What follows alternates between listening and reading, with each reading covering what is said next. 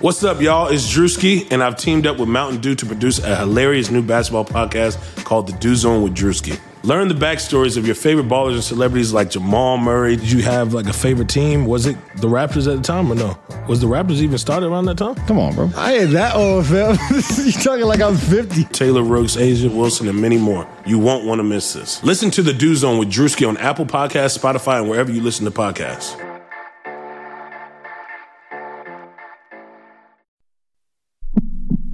Sacramento.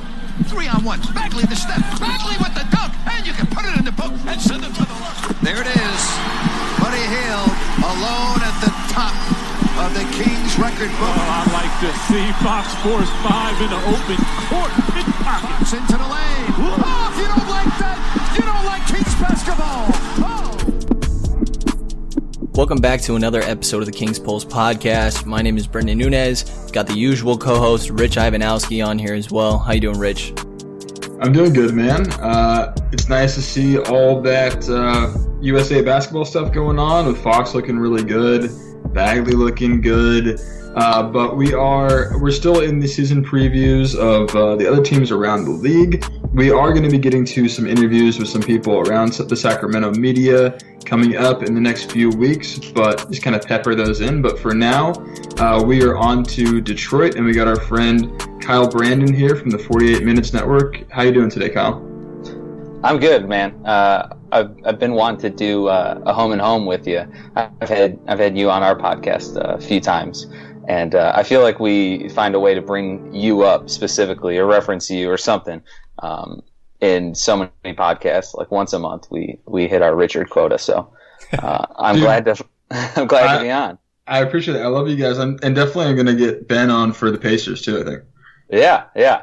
Not too Love far it. away. And I, I have a bunch of friends that are uh, Kings fans, and I like reached out to them and I told them, and and they actively listen. So um, I'm excited to be on. Yeah.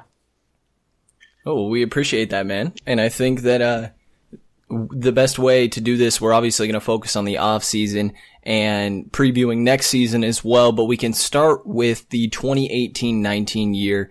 Pistons dead at 500, 41-41, that eight seed and a tough series against the best team in the East and what turned out to be the MVP and Giannis Antetokounmpo. But a nice year from Blake Griffin, Andre Drummond. Your guys were fairly healthy. What were some of your main takeaways from the 18-19 season?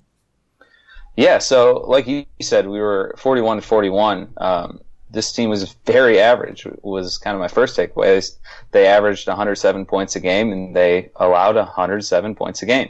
Um, finished as the eight seed, right in the middle of the of the pack in the Eastern Conference. So it was very much a, a mediocre team. Um, they struggled with shooting at times, and that makes sense, kind of based on who their roster was and uh, they struggled with some injuries. So you kind of saw throughout the year that it kind of ebbed and flowed with if they were healthy or if they were shooting well. But it was the first year under Coach Casey, so still really optimistic. Um, really like what Coach Casey brings, and I think that his style and um, just kind of what he's trying to deliver on the court is going to take a little time to kind of develop, uh, especially with the team. So going 41 and 41, you know, in the in the East that can be okay because you do have those last few playoff spots that are generally available to teams, you know, kind of in the middle of the league. But I wanted to get your impression on that sort of place, that sort of strategy, because there are a lot of teams that. So I'll, I'll say this: there's a lot of analysts, podcasters, writers, uh, you know, guys on TV, all that stuff. I think there's a general sense of overvaluing being a real contender every year. It's kind of like you've got to be able to win the finals, you know, have that as a possibility, or you should tear everything down. Now, the Pistons have not been in either of those camps really recently. Uh, kind of in the high 30s to low 40s for for about five years now. And is there any value in that? Do you see, you know, being in the mix for a playoff hunt, or do you feel motivated to like, you know, say let's tear it down or, or sell out to, to make a run this year type of thing? So with with the Pistons and kind of the situation they're in, um, having a new stadium and everything, they are dead last in attendance in the NBA, which is pretty surprising because they are a playoff team. They do have an All NBA player in Blake Griffin, um, and yet they are dead last. There's only uh, seven teams that had less than 90% attendance, and the Pistons were the only team that had less than 80% attendance to their games. So they're not really in a situation where they can afford to blow it up per se. Um, they had to change the color of their seats from red to black. They had to put literal covers over them um, because it looked so bad on TV because not enough people were showing up. So I, I just don't think that this team. Um, I mean, as a business, I mean, it's still a business. I don't think that they're in a place where they can kind of say, let's blow it up. So for them, you know, I think getting multiple playoff home games is kind of a victory. Um, and just kind of thinking of it as a business, I don't mind them just going to the playoffs and necessarily not winning a championship right now. Because um, as, as, a fan, I realize that, you know, only a handful of teams win a championship, and we won one in 89, 90, 2004. Um, I realize that's that's pretty lucky for a franchise, uh, especially talking to Kings fans.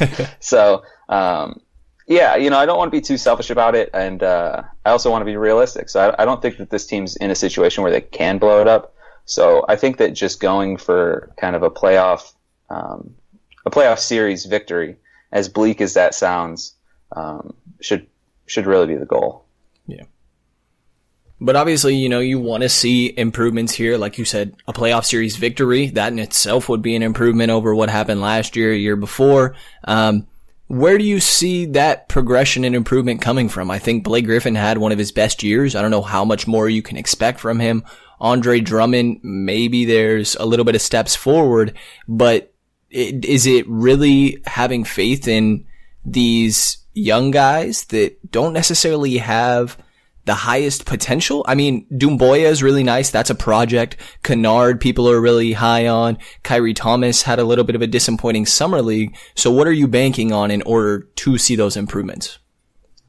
Yeah, so I think that they've done a pretty decent job of building some young core without uh, mortgaging the future. But I really do think that um, the way that they improve is through three point shooting and um, and developing their bench. Last year they had uh, they had guys like uh, Zaza Pachulia play meaningful minutes. Uh, Zaza is not a guy that's in the league anymore. You know they had uh, Jose Calderon play. Um, he played 18 minutes a game while Ish Smith was hurt. Jose Calderon's not in the league anymore. You know, so just really developing that bench and getting better. Uh, getting better shooters out there. You know, we, we're replacing guys like Stanley Johnson, who was second to last in the league in offensive efficiency. He was 338th out of 339 people that played 15 minutes or more. Uh, replacing guys like that with guys like Tony Snell um, that can, you know, knock down a shot. Um, so I think that's really where the, the biggest improvement's going to be. With Drummond, it's tough. Um, I don't know how much more he can really improve his game. Not saying that he's a perfect product by any means, because uh, he definitely has his flaws, um, specifically in, in shooting and in the post. You know, he doesn't really have any post moves or anything like that. But I think that with Blake Griffin's post game, that's probably enough post, you know, that, that you need on your team. And Coach Casey is a pretty analytical guy. You know, he, he buys into the, the quote unquote Morey ball, if you will. Um, and I just, I just don't know if there is kind of room for more post game. Um, and so, yeah, I, I don't know how much more you can really put on Drummond necessarily. So I do think it's just kind of uh, tightening up those loose ends, getting better shooters out there, and uh, and focusing on defense too. And that's kind of Casey's philosophy. He loves um, perimeter shooting and he loves perimeter defense. So I think that the additions, uh, I'm sure we're going to get into, uh, I think that really reflects kind of his philosophy, and that's where we're going to see the strides. What's your feeling on Andre uh, Drummond in general? I know that he gets brought up in a lot of fake trade ideas. Um, he is a younger guy, and especially with Derrick Rose coming into the mix now, you've got maybe your two best players being 30 years old. You know, Drummond's certainly in that mix for best player as well, a little bit younger, but would you be opposed to trading him for a piece that might be a little bit more fitting with the modern NBA? I would. I just don't know. I, it's very weird. I don't know. I guess what we'd get in return. I haven't seen. I mean, I feel like I go on either TradeNBA.com or like uh, uh, the ESPN Trade Machine, like daily. You know, I have it bookmarked. Um, and with TradeNBA.com, you can see like all these hypothetical trades. You can search by team and all that stuff. I feel like I haven't really seen a Drummond trade that I, I really like that much. Um, I still value his rebounds, um, but I know he has limitations. I know it's a realistic thing. Um, but as far as like centers that are better than him, um, I think obviously you have you know Embiid, Karl Anthony Towns, Jokic. Um, you know, Gobert's probably up there. Um, I don't know if I said Karl Anthony Towns. And then you kind of get like he's kind of in that Horford, Vucevic, but he's not as modern as those guys. So you know, if you you you can't trade him for Horford or Vucevic.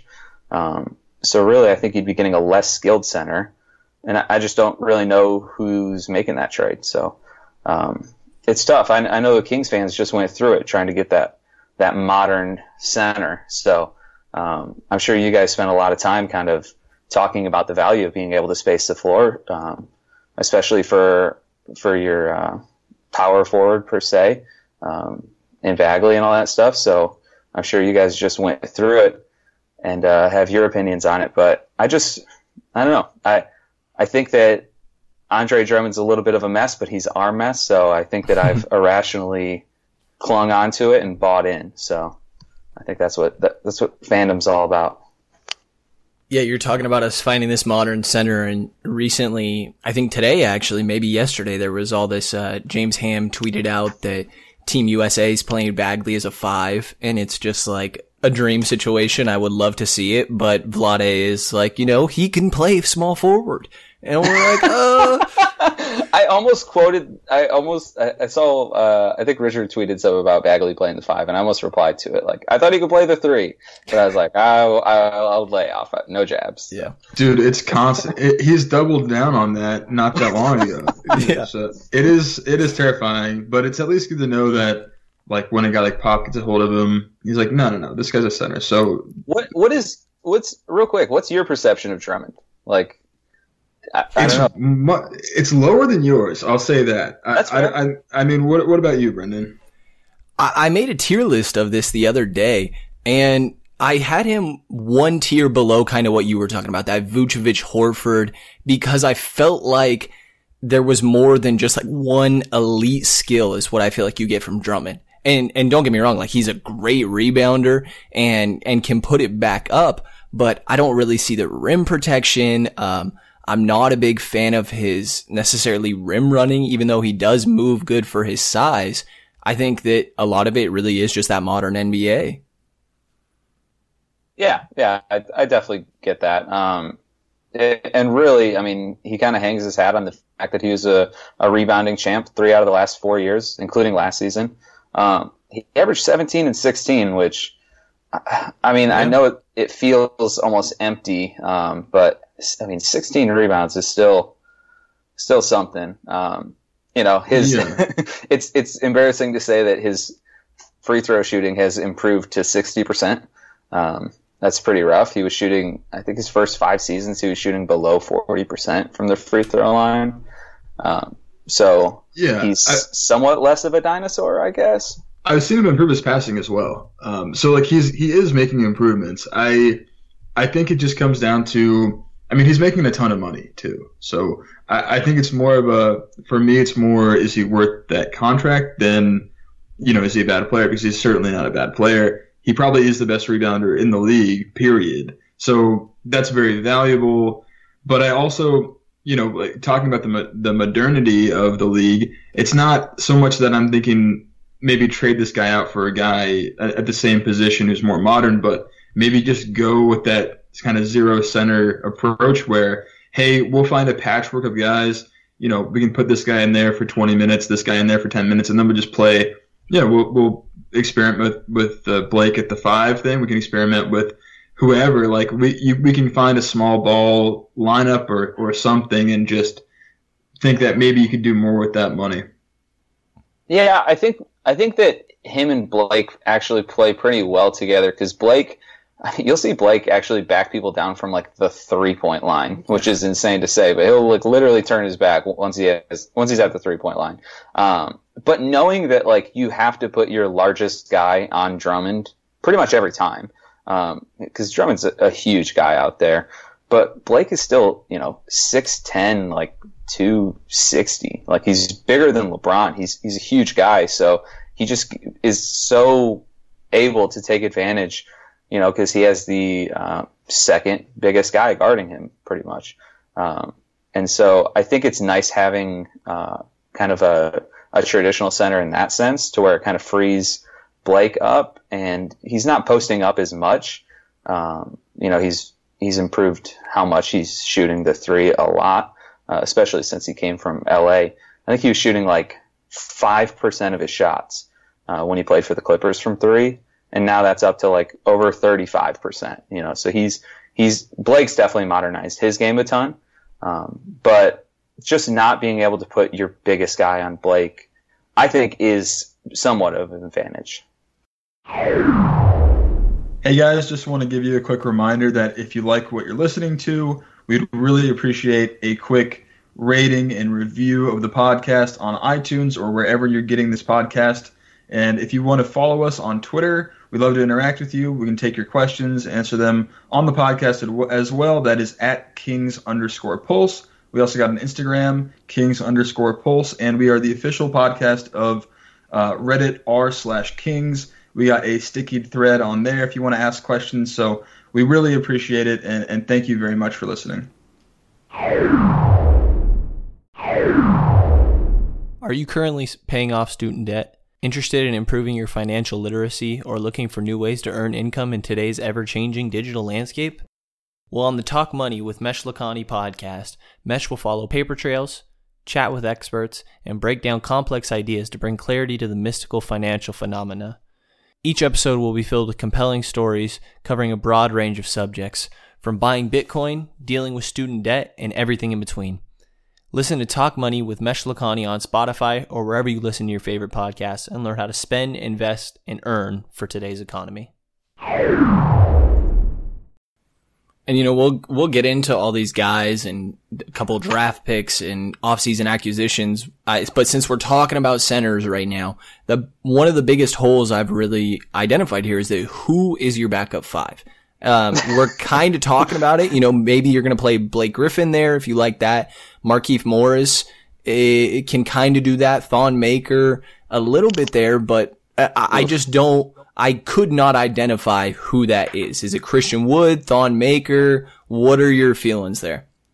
Yeah, so before they signed Christian Wood, I think that the plan was legitimately to to try Thon Maker there, which scares me to death because, um, I mean, you might as well put Jose Calderon in at that point. I, I don't, I just don't, I don't really value Thon Maker a ton on this team at all. Um, I think that I think that his Ball is Life mixtape videos got him pretty far um, as a 22 year old basketball player, and I think that his his, his expiring contract um, is looking pretty tempting to trade, in my opinion. But I, I, do think that Christian Wood is probably the guy that'll see most of the backup minutes, um, and that's a guy that a lot of people probably aren't familiar with. That's a guy I wasn't really familiar with.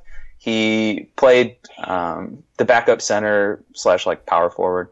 Um, for New Orleans and for Milwaukee, and really he got his he well first he got his t- his time to shine in the G League, where his numbers are like G League Hall of Fame. He averaged like something crazy, like 30 points and 17 rebounds or something stupid in the G League. Um, but of course, you know he's playing against plumbers and everything. So um, he went to New Orleans, and once Anthony Davis basically said, "I'm done," he got to he got to start for a couple games there at the end of the season. Um, you know, when he started, he was averaging 20 and 10 uh, in about 30 minutes. But um, in the games where he wasn't starting and everything, he was still averaging like 17 and 8. But that was only in like 25 minutes or less. Um, so, you know, he's a guy that's 23. He's still pretty young. Um, his frame is a little small. He's 6'10, I don't know, 210 maybe. He's, he's definitely not, uh, not the toughest guy by any means. He, he tries to be a little more modern. So I think he's going to get the bulk of that. And I really do think that they're going to try and play Markieff Morris. Not that Markieff Morris is really um, physically built for it, but I think that mentally he's as tough as they get. Um, I mean, we used to have Marcus Morris.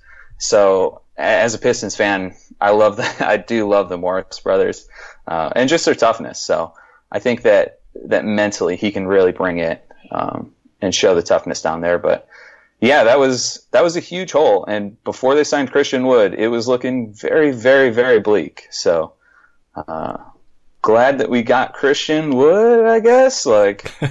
again, I'm I'm buying in here. Like I, have drank the Christian Wood Kool Aid, so uh, I've I've fully convinced myself over the last uh, couple weeks. Like Christian Wood is he's the guy, man. He's the guy. So yeah, I I mean I think that he's been kind of a favorite of the the nerdy community that gets like super deep into like G League guys and and prospects like sort of fringe prospects like that. And he he did finish the year really strong. Um, there was some hype around him even before he went to New Orleans, and then yeah, I mean uh, you don't really got to tell too many Kings fans about him. He did scored 25 points against the Kings uh, late in the year in the last couple weeks of the season.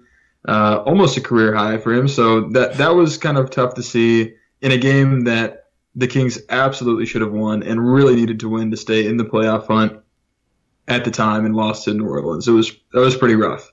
Um, but yeah, I, I, think that's a nice signing. I, my question with this roster is about the the guards because I think especially last year there just wasn't much going on at the guard position. I am wondering who, you know, so we're into the offseason here, recapping some of the offseason. They did pick up Derrick Rose, but injury problems have been a concern. I think he is a nice value at that price. I think that he's probably the best guard on the roster. It's probably not even that close. Um, but what's up with with your boy Luke Kennard? I, you know, is he gonna is he gonna pop I really hope so, man. Um, real quick on Luke Kennard. So I work in hotel management, and um, it was about a month back or so. Um, I was working, and this wedding party came in, and uh, I'm just greeting some of the people in the wedding party, and in walks this guy in the suit, and he and he heads over like to the gift shop, and you know just like walking around, just kind of greeting people. Hey, how's everything going? And uh, I walk up to the guy, and I'm like, Hey, man, how's it going? And he looks at me. He's like, I'm good, man. And I just look at him for a second, and I'm like, wait. and and I didn't want to like totally mark out, you know what I mean? So I was like, do you live in Detroit right now? Did you recently move last year? He's like, yeah, and he kind of smirked and laughed, and I was like, all right, man. And uh, I looked it up, and it was Luke Kennard. So, uh, but anyways, yeah, Luke Kennard um, looked great in in the playoffs. Um, I still think that he's going to come off the bench. Uh, I think that Pistons fans are a little too overzealous with him that they just think that he can kind of come in and just be like JJ Redick. Um, but he, he's still got a little bit of time. Um, but I do think that he'll provide really great scoring off the bench. I do think that their starting rotation is probably going to be the same that it was last season with uh, Reggie Jackson and Bruce Brown. And um, I know that that I know that your listeners aren't super excited about that combo. I'm sure, but um, yeah, Reggie Jackson's still making 18 million a year, and he's in a contract year. And I just think that for him to be a starter last year and to be in a contract year, I, I think it's going to be really tough to to make him sit. And uh, I mean, he improved his shooting. He's shooting over league average. I think he's shooting around 37% from three. So um, he, you know, he's really, really good in the pick and roll. I'll say that. Um, I really like, you know, when he runs a pick and roll, but um, I just think that Luke Kennard providing scoring off the bench um, is kind of going to be his role. He, but but really, he was featured when Blake Griffin was sitting those first two games in the playoffs, um, and he, I don't know, he averaged like around 20 points. Um, I think he had like 22 in a game or something like that, and that was like his high. Um, but he did have the highest three point percentage in the playoffs last year. Um, granted, it was only four games, but um, yeah, I, th- I, think Luke Kennard still probably has a year or so. Um, Dwane Casey loves Bruce Brown, absolutely loves this guy, and I've kind of I've kind of switched my thinking on Bruce Brown because I used to be like hardcore anti Bruce Brown. I would like actively search him out on Twitter, like to see who's tweeting about it, and then just like get into Twitter discussions about it. Because really, he's like a very very poor man's Marcus Smart, which doesn't seem super appealing. Um, and last year he had he had he started a ton, right? He only had four games where he scored double digits. That's pretty weak, right? He had 13 games where he didn't score a single point. Oof. Not one point. And he's and he was starting. 13 games where he didn't score a. And and that kills me. Like it it absolutely kills me. Um, but, you know, he also had a game where he matched up against Harden and he held Harden to over 10. And he really does give a ton of effort defensively and and he added a lot to his game at least in summer league um, against a lot of people that probably aren't making rosters but he was able to to score a triple double and it was the second triple double ever scored in summer league and um, yeah i mean he was penetrating really really well um, off the dribble and then he would kick it out or he would dump it off to uh, to Matt Costello, the the G League center for the Pistons, and um, he, he looked really good. I'll say that. Um, Yeah. I really did kind of change my tone on Bruce Brown, and he did it while being a ball handler. So I think that I think that he could see some time um, with the ball in his hand too. So. Um, I really do think that Casey will focus on those. And then you have Derrick Rose, who this one's tough for me, man it's definitely an upgrade from Ish Smith. And like you said, he's probably the best guard on our roster. Like I, I realize that. But I'm just not a fan of Derrick Rose as a person, and I won't get into it, but I'm just not a fan of him as a guy. Um, Yep. and I don't, yeah, We, Uh, we, we, we got you. For yeah. Uh, I don't really trust that he's going to stay healthy either. And so that makes me nervous. And then, like, the fact that he improved as a three point shooter is kind of all smoke and mirrors. Yeah. Because in the calendar year of 2018, he shot 46% from three. In 20, in 2019, he shot 13% from three. he only made five threes in 2019. Like it, it was just he was really hot for a while there. Um, but I'm just not confident that he really is that great of a three point shooter, and I'm not confident that he's going to stay healthy, and I'm just not confident in his character, and I'm not confident in his defense. So, um, I've just like I could talk myself into Christian Wood. I feel like I've talked myself out of Derrick Rose a bit. Um, but I understand he'll play he'll play a big role coming off the bench. Reggie Jackson, I don't I don't even think Reggie Jackson can really play 30 minutes a game. You know, I think he's probably going to be I think that's his ceiling where he's probably going to be more around 28 minutes or so. So I think Derrick Rose will have a, a big part in this.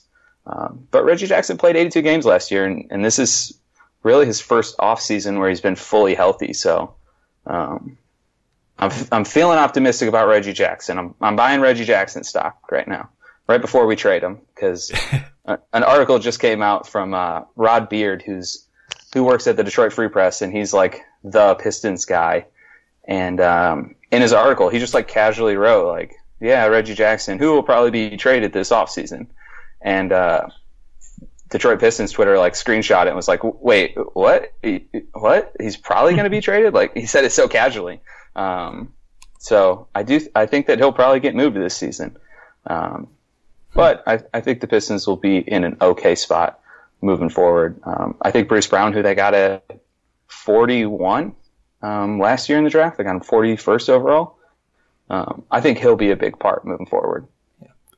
And I was laughing the whole time you were talking about this Bruce Brown thing and talking yourself into it. You said a poor man's Marcus Smart. That's one of my favorite players in the league. And I was so ready. I was so ready to talk about how much I love this inefficient defensive minded guy because that has just become my type of player on this show. It's hilarious.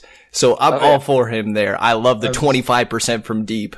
So not surprised by that. Of course. you're- No, I mean, really, the the Pistons last year were horrible at shooting threes, like absolutely horrible. Um, and that was like one of the big kind of trends throughout the regular season. You know, they started October and, and November. They finished November and they were fourth place um, in the East. Um, and they go to December. Ish Smith goes down, and Jose Calderon has to play big minutes, and they're last in the league in three point percentage in in December. Go to January, they're they're last in the league in three point percentage still by the end of by the end of uh, January, and and that was kind of the trend, and they were just bad at shooting. Um, so Yeah. I I think that Bruce Brown's still going to struggle a lot. Um, I don't know if he'll ever really be a good three point shooter. Um, his his offensive game, honestly, and this is weird to say, it, it really is more like a Russell Westbrook kind of thing, but he's not a good finisher at the rim where he like he'll drive really, really, really hard at the rim and then he'll like dump it or kick it.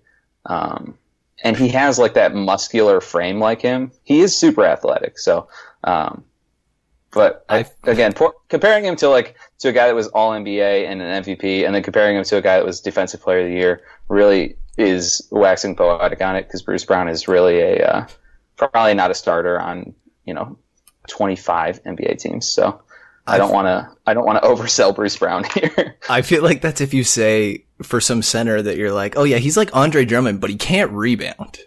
yeah, exactly, exactly. Yeah, you get it. But He's James Harden, but he doesn't really have a step back. Exactly. And, he can't Yeah. dribble. Yeah. yeah, and he can't pass. But the reason that I like these Bruce Brown, Marcus Smart type players is they work when you need the defense and you have enough offense there. Like you said, the three point shooting was not good last year, 23rd in the percentage. You did shoot a good amount of them, uh, sixth in attempts, eh, but your defense was good on the other side. I think the reason that Ish Smith was such a big piece is you don't have many guys that can either create for themselves or create f- for others. Blake Griffin definitely carried a big load in that.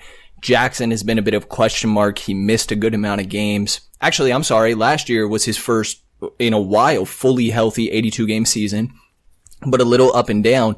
Do you think you have enough playmaking around the roster to really help uh, the loss of Smith and just improve from last year? You mentioned Rose, and then I think Tim Frazier is going to have a little bit of a role as well. Yeah, I, I don't think Tim Frazier.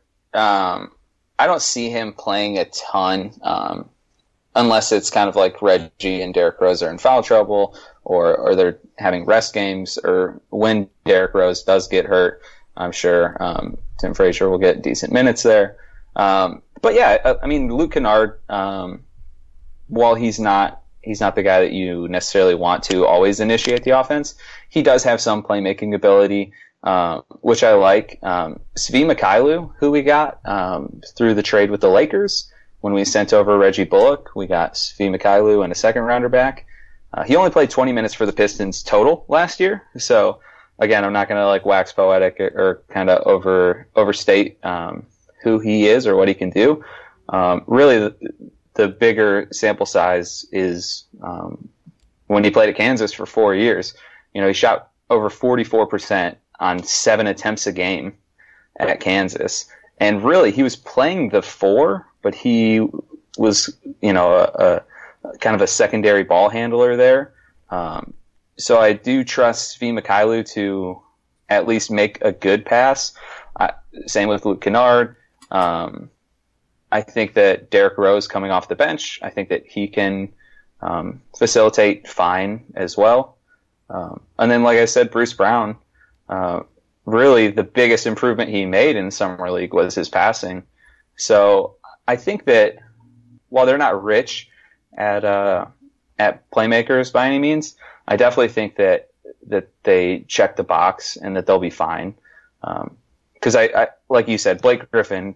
I mean, he is their their point forward. He's their guy that's initiating their offense, and I think Blake Griffin is legitimately a really really good passer. And um, and that's kind of what I expect. I mean, some people want some people want to line up where Luke Kennard is starting like over like Reggie Jackson or something, just because it's like, well, Reggie Jackson doesn't need the ball in his hands because just let Blake initiate the offense, um, a la like what the Lakers are talking about doing with with uh, LeBron and uh, not same caliber, so, not the same caliber player, but um, same idea, where it's just like let Blake bring the ball down, but um, yeah, I, I think that I think that they'll have enough playmakers this season. So here's a guy that you might have some legitimate excitement about and may not need to talk yourself into being excited about. Uh, the first round draft pick for Detroit, uh, pick 15, Sekou Doumbouya, super young guy, uh, great length, great size, 6'9, 18 years old.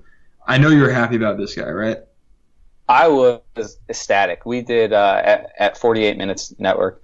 We did a live, um, like a simulcast uh, video feed for the draft, um, where people could like could enter a chat and stuff like that. And like my reaction on it, I like jumped up. I was, I screamed. I, I was over the moon that they got this guy, man. Um, it, it was reported that the Pistons had him number five overall on their big board. Um, they were talking about when they went to a workout with him. Um, they said the workout started and he hit, he just hit like all these consecutive threes in a row and they like actually got together and they're like, "Hey, should we just leave? Like, we're definitely not going to be able to get this guy. Should we just like fly back? Like, is this really a good use of our time right now?" Um, like that's how high they were on him. So uh, for him to fall to us, I mean, thank you for drafting Rui Hachimura above him. Um, thank you for drafting Cam Johnson above him. I really appreciate um, everyone that chipped in here. It was a team effort, so thank you guys. Uh, really love to see it. Um, but yeah, he's he's great. Uh, love that he's playing with Coach Casey. When he was in when he was introduced, um, he said that he met Coach Casey once, and um, his words were, "I love him," which which is great.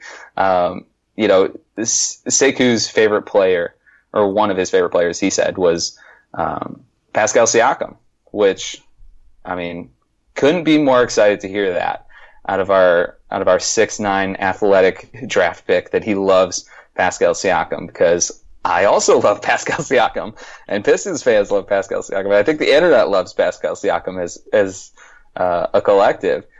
And Pascal Siakam is a guy that played for Casey, and I and this was really his most common comp that I saw was Pascal Siakam. Um, obviously, Pascal Siakam's 26, and he really kind of is just now coming into his own. Siakam's eight, like you said, he's 18. He's the youngest guy in the draft. He's he's a long ways away for sure. He's definitely a project. He's only been playing basketball for like five years, so he's got a long way to go. The the other comp I saw for him was Rudy Gay, who also played for Dwane Casey. Um, and when Rudy Gay played for Dwane Casey, he averaged his most points, his most three point attempts. He had his best defensive season under Dwane Casey. So I really do think that one, he's raw talent and he's uh, he's great potential, and he's not the guy that the Pistons normally go for. So um, that's really exciting. And two, I think that Dwane Casey is the perfect player to uh, to kind of mold Sekou into to who they want to have. And last year they had um, they had a trainer that was with Khyri Thomas and Bruce Brown all off season, and um, this year that trainer is just with Sekou, so um, he's getting a ton of individual attention right now, and I, I, don't expect to see him play a ton, which is a little disheartening. Uh, I feel like I just got my Christmas gift and I like can't play with it um, for a long time, but um, you know, I, I, think he'll get some some backup um, three minutes. I think Tony Snell will be the starting um, three per se. I, I, know it's positionless basketball, but um, let, let's let's call Tony Snell the three. I think Svi Mykhailiuk will honestly play more minutes than Sekou, but I think that I think that Sekou will still get out there. I think that he's still going to play maybe ten minutes a game, somewhere between the the three and the four. So um, I think we'll see him, but not a ton. And, and unfortunately, we didn't really get to see him in the summer league. He had a really tight hamstring, which also was a bummer. Again, feeling like your Christmas toy is just put on your shelf and you kind of have to stare at it. But um, in due time, that's and that's kind of where uh, we talk about should they blow it up or should they go all in. Um, this is one of those guys where you kind of feel like they're a little bit going for it right now. Um, you know, by having um, Blake and and stuff like that. But but they're also going to have a piece for the future, which is really good to see. Yeah, I was just going to ask on the whole backup small forward spot, but you covered that, you know, saying Svi will have most of the minutes, Doumbouya will get his chances. Another guy that uh, you saw in Summer League, like I mentioned, kind of at the top was a little bit disappointing, I think. You can tell me if you agree with that, is Khyri Thomas. I think that uh, his playmaking wasn't quite there, but he showed that he could shoot the ball, um, but not necessarily, you know, knockdown level when it comes to NBA do you feel like he's pretty quickly fading out of getting an opportunity here in Detroit? Yeah, Khyri Thomas is actually when when they made the picks. Um, Khyri Thomas was the guy I was excited for, and Bruce Brown was more of an afterthought to me. Um, Khyri Thomas was really a defensive star um, in the Big East. He won back to back Defensive Player of the Year and that's with guys like uh, Mikal Bridges being in the conference and stuff like that.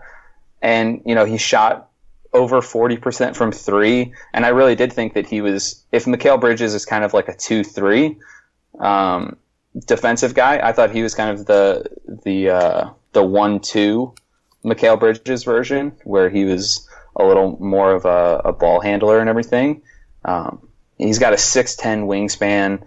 You know, he's just I, I, thought he checked every box where it was just like, yeah, this guy's super lengthy. He could be a ball handler. He can sit in the corner and he could shoot. He can defend great. Like, why? I didn't understand why teams weren't higher on him, really. Um, and that was before the Pistons even picked him. I was like, I, I don't understand what people aren't seeing. And I guess this is what they weren't seeing. Um, you know, he had one summer league game this season. Uh, I think he hit six threes or something. I, I don't know. He he hit a handful of threes and he looked good there, but he just hasn't shown enough um, to really even compete for for meaningful minutes. He hasn't shown enough. So um, I don't know. I think that he's he's still going to get a chance because he's a defensive minded guy and. Like I've been pounding into this, uh, Casey loves guys that can defend the perimeter. So I think he'll still get to see minutes, but if he if he doesn't make the most of those minutes, um, you know, his he's a second round guy, so his contract's not guaranteed, and uh, I don't think he'll be around too long if if he can't make the most. So just getting to the end of the roster here. Uh, what did you think of the other two picks in the draft for the Pistons? I'm probably going to butcher one of these names pretty badly. Uh, Deividas Sirvydis. There you go. Uh, what do you think of what do you think of Deividas Sirvydis and uh, Jordan Bone? Those last last couple picks.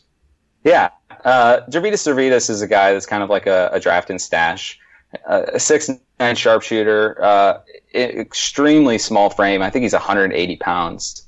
Um, he's I wouldn't even say that he's like near where he needs to be physically um, to make it out onto the floor. So um, I think he's probably a year away from being a year away to to even see what's going on there. Um, but that was a guy that they were super high on, and, and he played in the uh, Lithuania League, so he was playing with uh, LaMelo Ball and all that, and his effective field goal percentage was insane. He shot like 64% effective field goal percentage, um, which again is is ridiculous. To put in context, um, only centers in the NBA shot 64 or higher. There were no no guards or forwards, um, and he was playing kind of like a, a three four in Lithuania. So um, he has the shooting ability, but you know his body's going to have to catch up, and defensively he's atrocious. So um, that's that's definitely a project. And then Jordan Bone, he was we didn't get to see a ton of him because he was um, in some way involved in that Anthony Davis trade where everyone kind of got pushed back schedule wise and and people couldn't play because it wasn't going through yet. Um, but really, I'm just going off like what I hear. I hear that uh, besides Zion, he might be the second most athletic guy in the draft. They say he's just like a freak of nature athletically. Um, but again, I, I think that Khyri Thomas has better upside than him. So I think that I think that Jordan Bone will probably go to the G League for a little while, um, and it'll be kind of a check back on him kind of thing. Like, oh yeah, I remember we drafted him. Okay, yeah. So Um, not too much from Jordan Bone, but um, hopefully Deividas Sirvydis, um, him and his ridiculous name. I hope that that he can kind of bulk up and learn to play some defense because we love that kind of shooting. So I think we touched on everybody here, everyone that's added to the team, and what we'd like to do as we kind of ramp up to our season predictions and wrap up the podcast. Give us one guy out of this whole list, uh, of the whole roster, who's going to take the biggest step forward and who's going to take the biggest step back. So give us two names there. Oh gosh. Okay. Um, biggest step forward. Um, I'm gonna go. I'm gonna go Luke Kennard. I think that he'll make the most of his minutes coming off the bench. Um, I just I think that his biggest problem is aggressiveness, and really, when I say aggressiveness for a guy that's such a shooter like him, it's I guess it's more confidence. Um, he just needs to be confident in shooting it, and and that's another big part of Dwane Casey's philosophy. Dwane Casey is very open, where he says, if you get the ball and you're open from three, shoot it. And unfortunately, Andre Drummond listens, and you know, there's guys like uh, there's guys, you know, that aren't good shooters that listen, and um, hopefully Luke Kennard, you know, with another year under Dwane Casey, really listens and really feels empowered to uh, to let it fly because I think that he has an incredible shooting ability, and um, I think that with the bench being deeper, I think that there will be a little less pressure on him. Um, so yeah, I, think he's going to take the biggest step forward.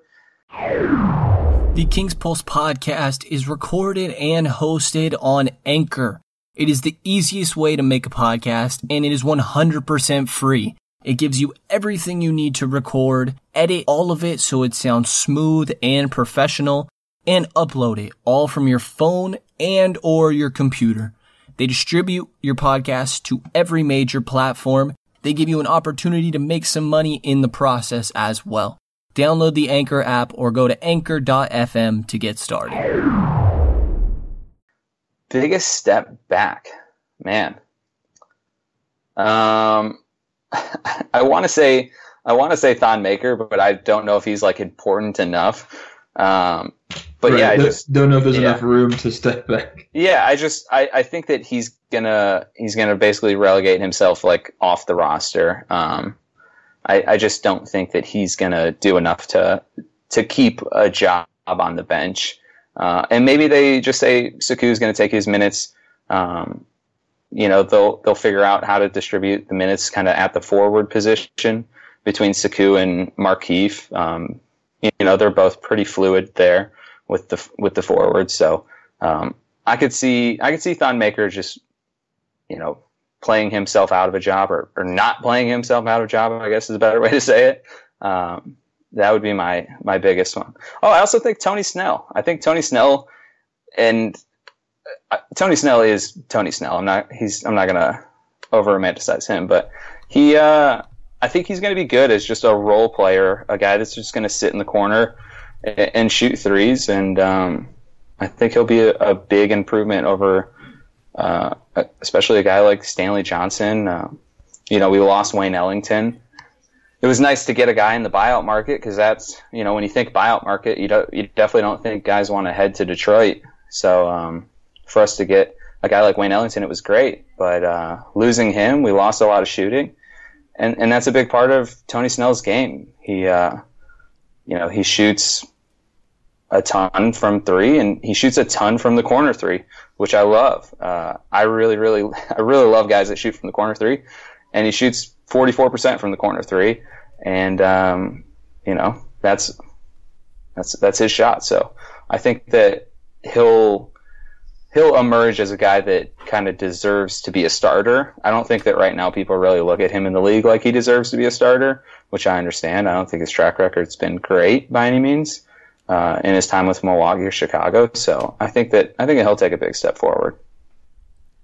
Yep. And one other thing I'm always really curious to hear from each of these people that follow the teams closely is going into the year, there's always some a few storylines that you're really focusing on and something that you're going to keep your eye on throughout your I'm curious what that is for Detroit. Is it, you know, maybe the potential of Griffin Drummond on the trade block, or actually now you're probably keeping an eye on Reggie Jackson, you know, Kennard's playmaking or specific areas of people's game, anything like that that you're keeping a close tab on?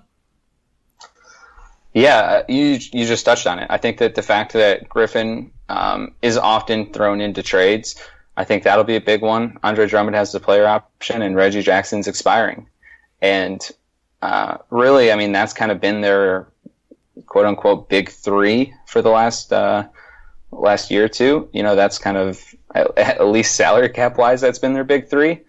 Um, and it just doesn't really feel solid up there. It feels like it's kind of, uh, you know, it because what happens if if they get an injury to to one of those guys and you know they lose, let's say they lose nine out of 14 games or nine out of 13 games or something like that, and they just go on this really bad streak, and then they get to the trade deadline and they think, well, we're not making the playoffs. You know, maybe we should move Drummond. You know, maybe we should move Reggie Jackson.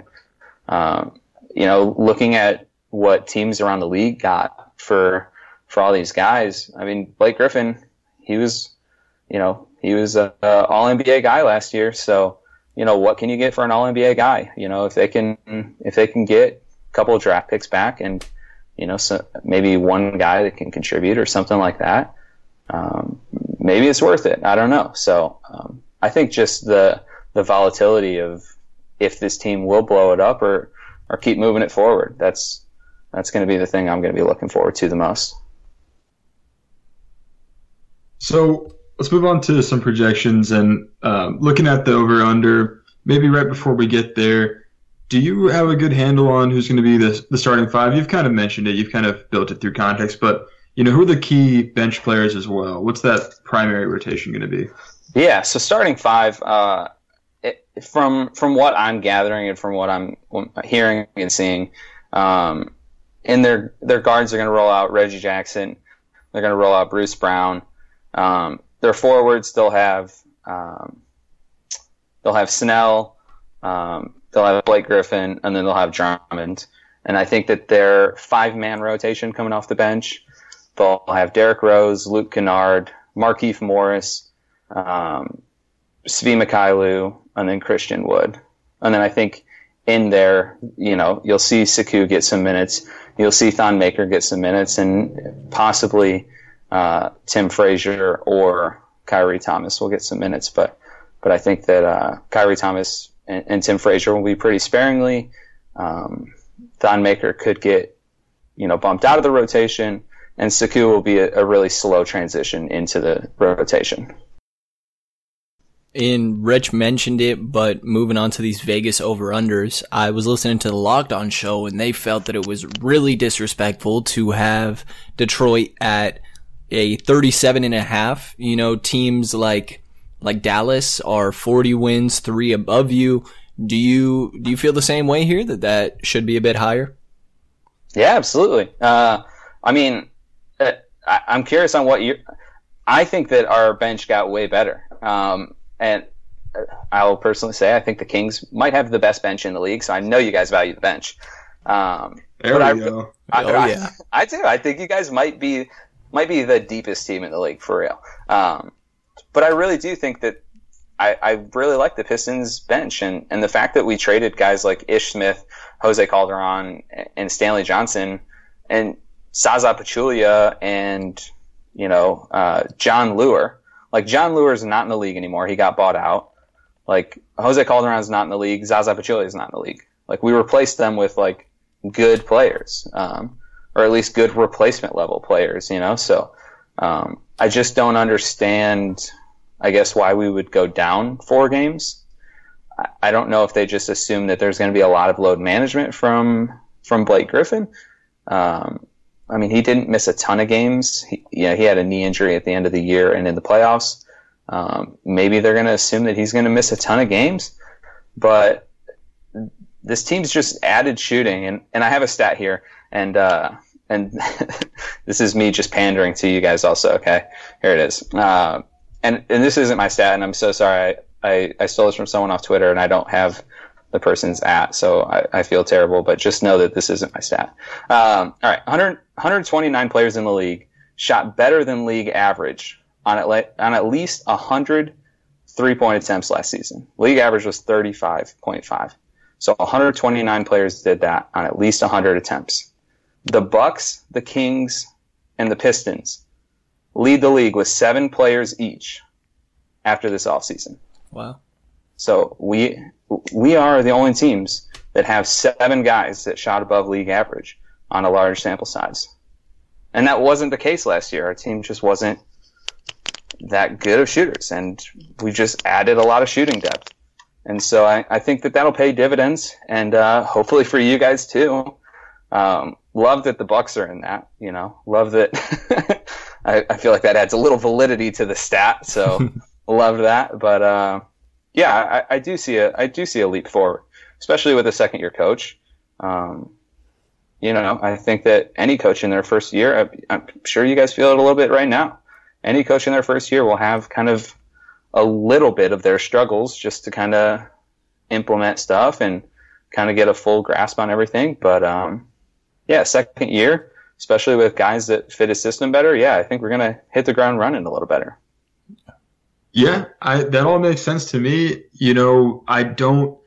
Maybe I'm wrong here, but I don't. I don't see any departing players that are really significant that I feel like are going to take wins off the board. Certainly, um, you know, I think that if things go right for Derrick Rose, he'll he can help you win some games. Uh, other stuff aside, whatever you know, we're talking about over under here. I think that's possible. I think Christian Wood has the potential to to you know become a real rotation player uh, and help out in that area. Bruce Brown is just coming into his own. Luke Kennard, if he turns the corner, Svi.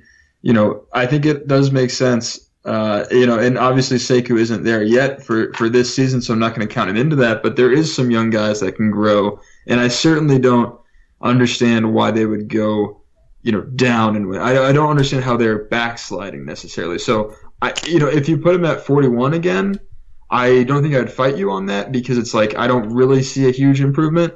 But I also I will fight you, you know, on I will push back on dropping them down like four and a half wins. I, I don't really understand that. And it's not like the East got better necessarily. Kawhi left. So uh, it, it, that, that doesn't add to me either. And, and on that note, you know, where do you see the Pistons landing in the postseason if they do land there? I think it's kind of clear there's a top five or maybe six teams in the East, but maybe there's, you know, they're in that mix with the Heat perhaps now with Jimmy Butler. Uh, the Magic, like last year, also uh, made it into the postseason, but don't feel like necessarily a lock.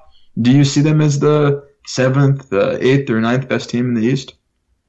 Yeah, I, I do see them as, to me, the seventh. Um, you know, I, I, just think that if you take away kind of December and January, where um, we just shot horribly and, and had some injuries, and like like I said, had to have Jose Calderon play a bunch of meaningful minutes uh, if you take those away, I mean, I think our season's completely different. And I know you can do that for every team if you just take a bad month away. But um, yeah, you know, I personally think we're kind of in that hunt, um, like you said, with Miami. That's kind of the team I compare ourselves the most to, um, at least talent wise, where it's like one guy that's really good and everyone else is kind of just okay on a pretty big contract or whatever. So, um, yeah, I, I do think that we'll be better than Orlando. I just, as much as people don't like our guards, I really don't like any of their guards at all.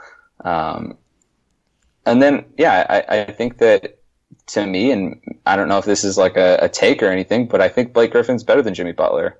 And so when you have teams that are close to each other, I think that the better player plays out. If you think Jimmy Butler is a better player, you probably think Miami gets the seventh seed. If you think Blake Griffin's a better player, maybe you think Detroit gets the seventh seed, but um, yeah, I see, I see, Detroit in that seven seed. Um, you know, yeah. and and I think that the improvement they'll make is hopefully winning, uh, hopefully winning a couple of playoff games, and yeah, just going out holding their head high. Hey, at least we didn't get Russell Westbrook, right? yeah, I, am on board with you here and thinking that's about the right range. I really liked your Miami comparison. I'm gonna have to dive into this idea of Jimmy versus Blake a little bit. I'm probably leaning Blake at first, but that that's an interesting point. And my last question I have for you is then what is going to qualify this season as an as a success? Um, is it being that seven seed? And then, you know, I mean, the, the top two teams of the East are the really tough ones, Milwaukee and Philadelphia. There's a good chance you'd get bounced round one. Is that still a successful season? And what would be a failure? Would it just be missing playoffs altogether? Yeah, missing the playoffs is definitely a failure. Um, to me, that's like the, the, the, clear line of what a failure is.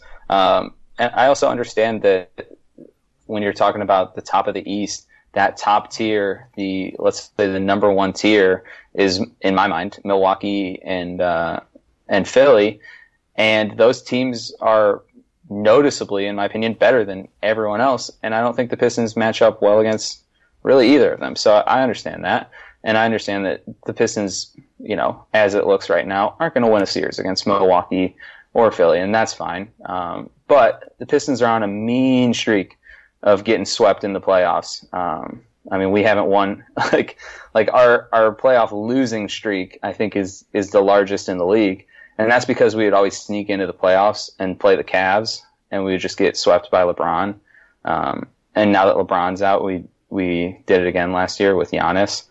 So really breaking that playoff loss streak is is the goal. So um, I'm really reaching for reaching for the stars here, guys. You're one step further than Sacramento, so yes, yeah. Um, no, I'll take it. You know, getting to getting to have home playoff games is huge, um, and and really upping our attendance. I think uh, that sounds kind of corny or, or, tacky or anything like that, but um, you know, as a fan, I like to know that other fans are on board, and you know, hopefully we can get a, a little more buzz.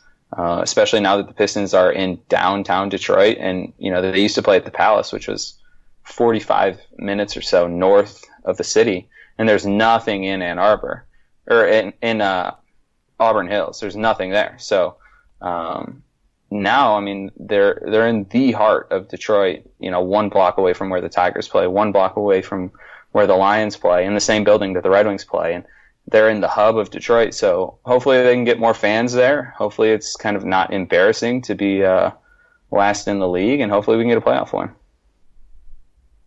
Yeah, and I'll just echo what I said at the very beginning of the podcast as far as just that it's underrated to just be in the playoff hunt each year.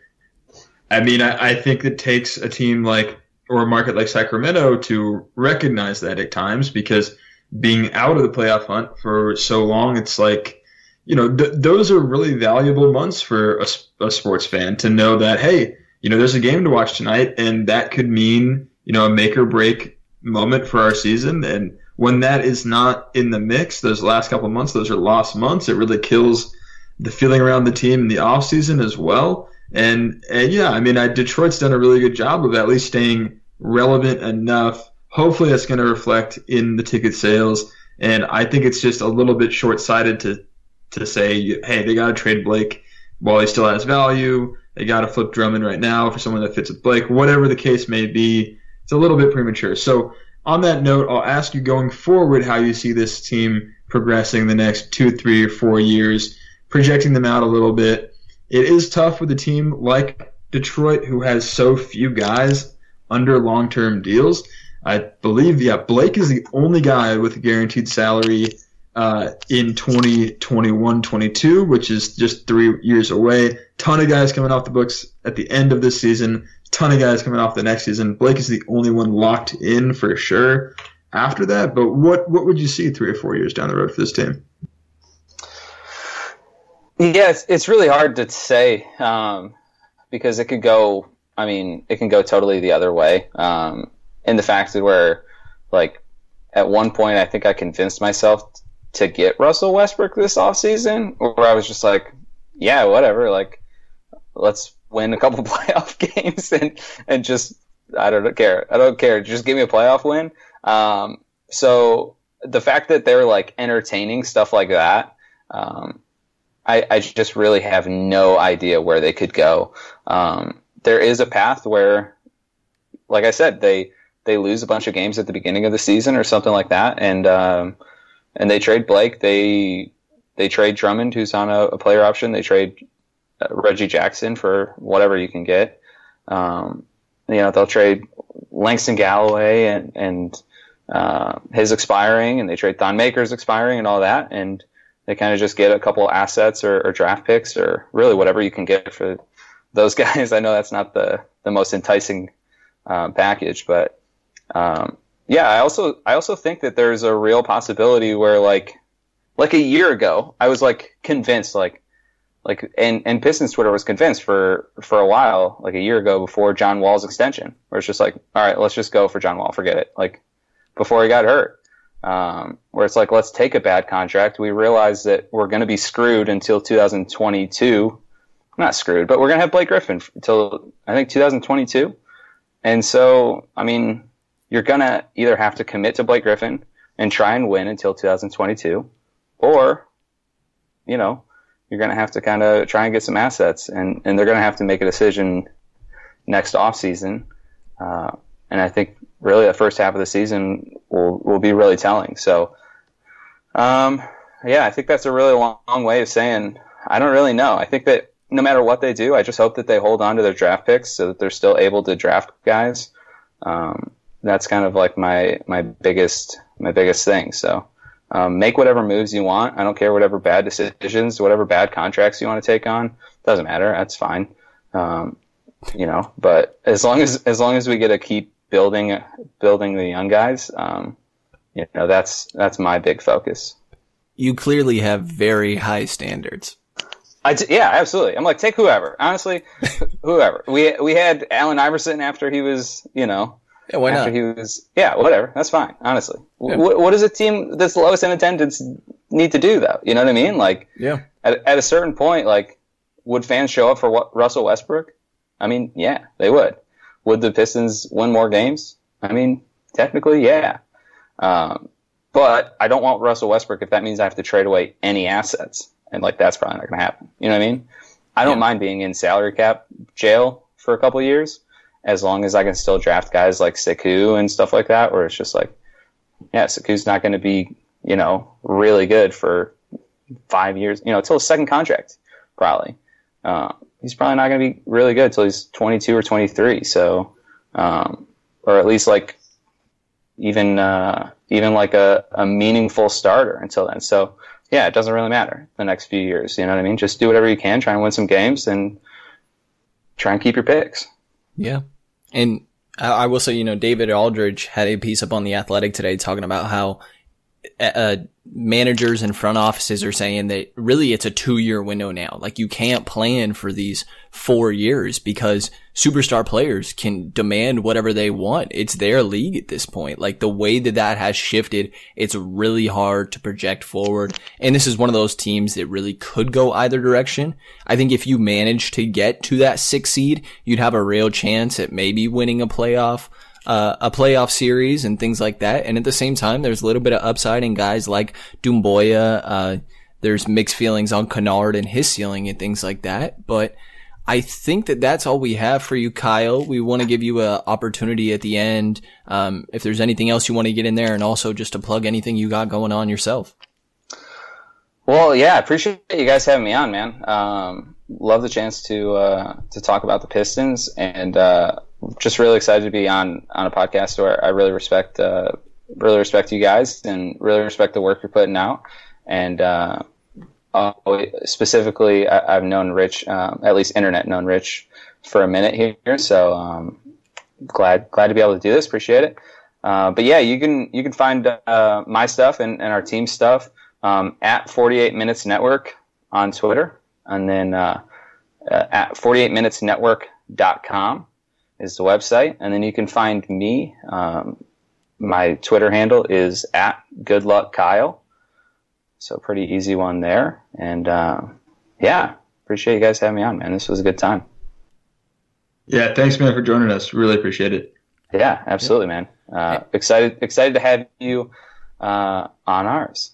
Yeah, absolutely. Be fun to talk some Kings. And I will say on our last episode, it was Brooklyn and he got in his shots about D'Lo's season high and talking about the games against Brooklyn, I feel like we have to mention this Buddy Hield game winner. Uh, Oh, I'm yeah. sorry to do it to you, but that was just that was amazing. Running out of the stadium, the empty stadium, it was beautiful. Yeah, my buddy Jordan is a Kings fan, and uh, I, I know that he listens to the Kings Pulse, um, you know, on a weekly basis. He because he talks to me about it. Um, and I texted him like when it happened, and yeah, we weren't good for there for a minute. So uh, things are better with me and my Kings friends, but it still still definitely sucks. Um, for him to run out, like you said, and just totally run to the tunnel was uh, that was tough, man. Second only to the Bogi buzzy, buzzer beater over Oh, yeah. the Lakers. We don't have any hate in our heart for you guys, but it's different there.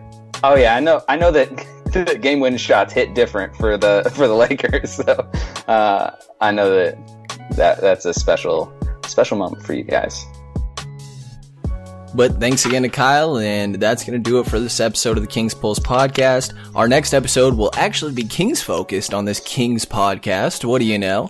And that'll be in a couple days, so stay tuned for that, guys.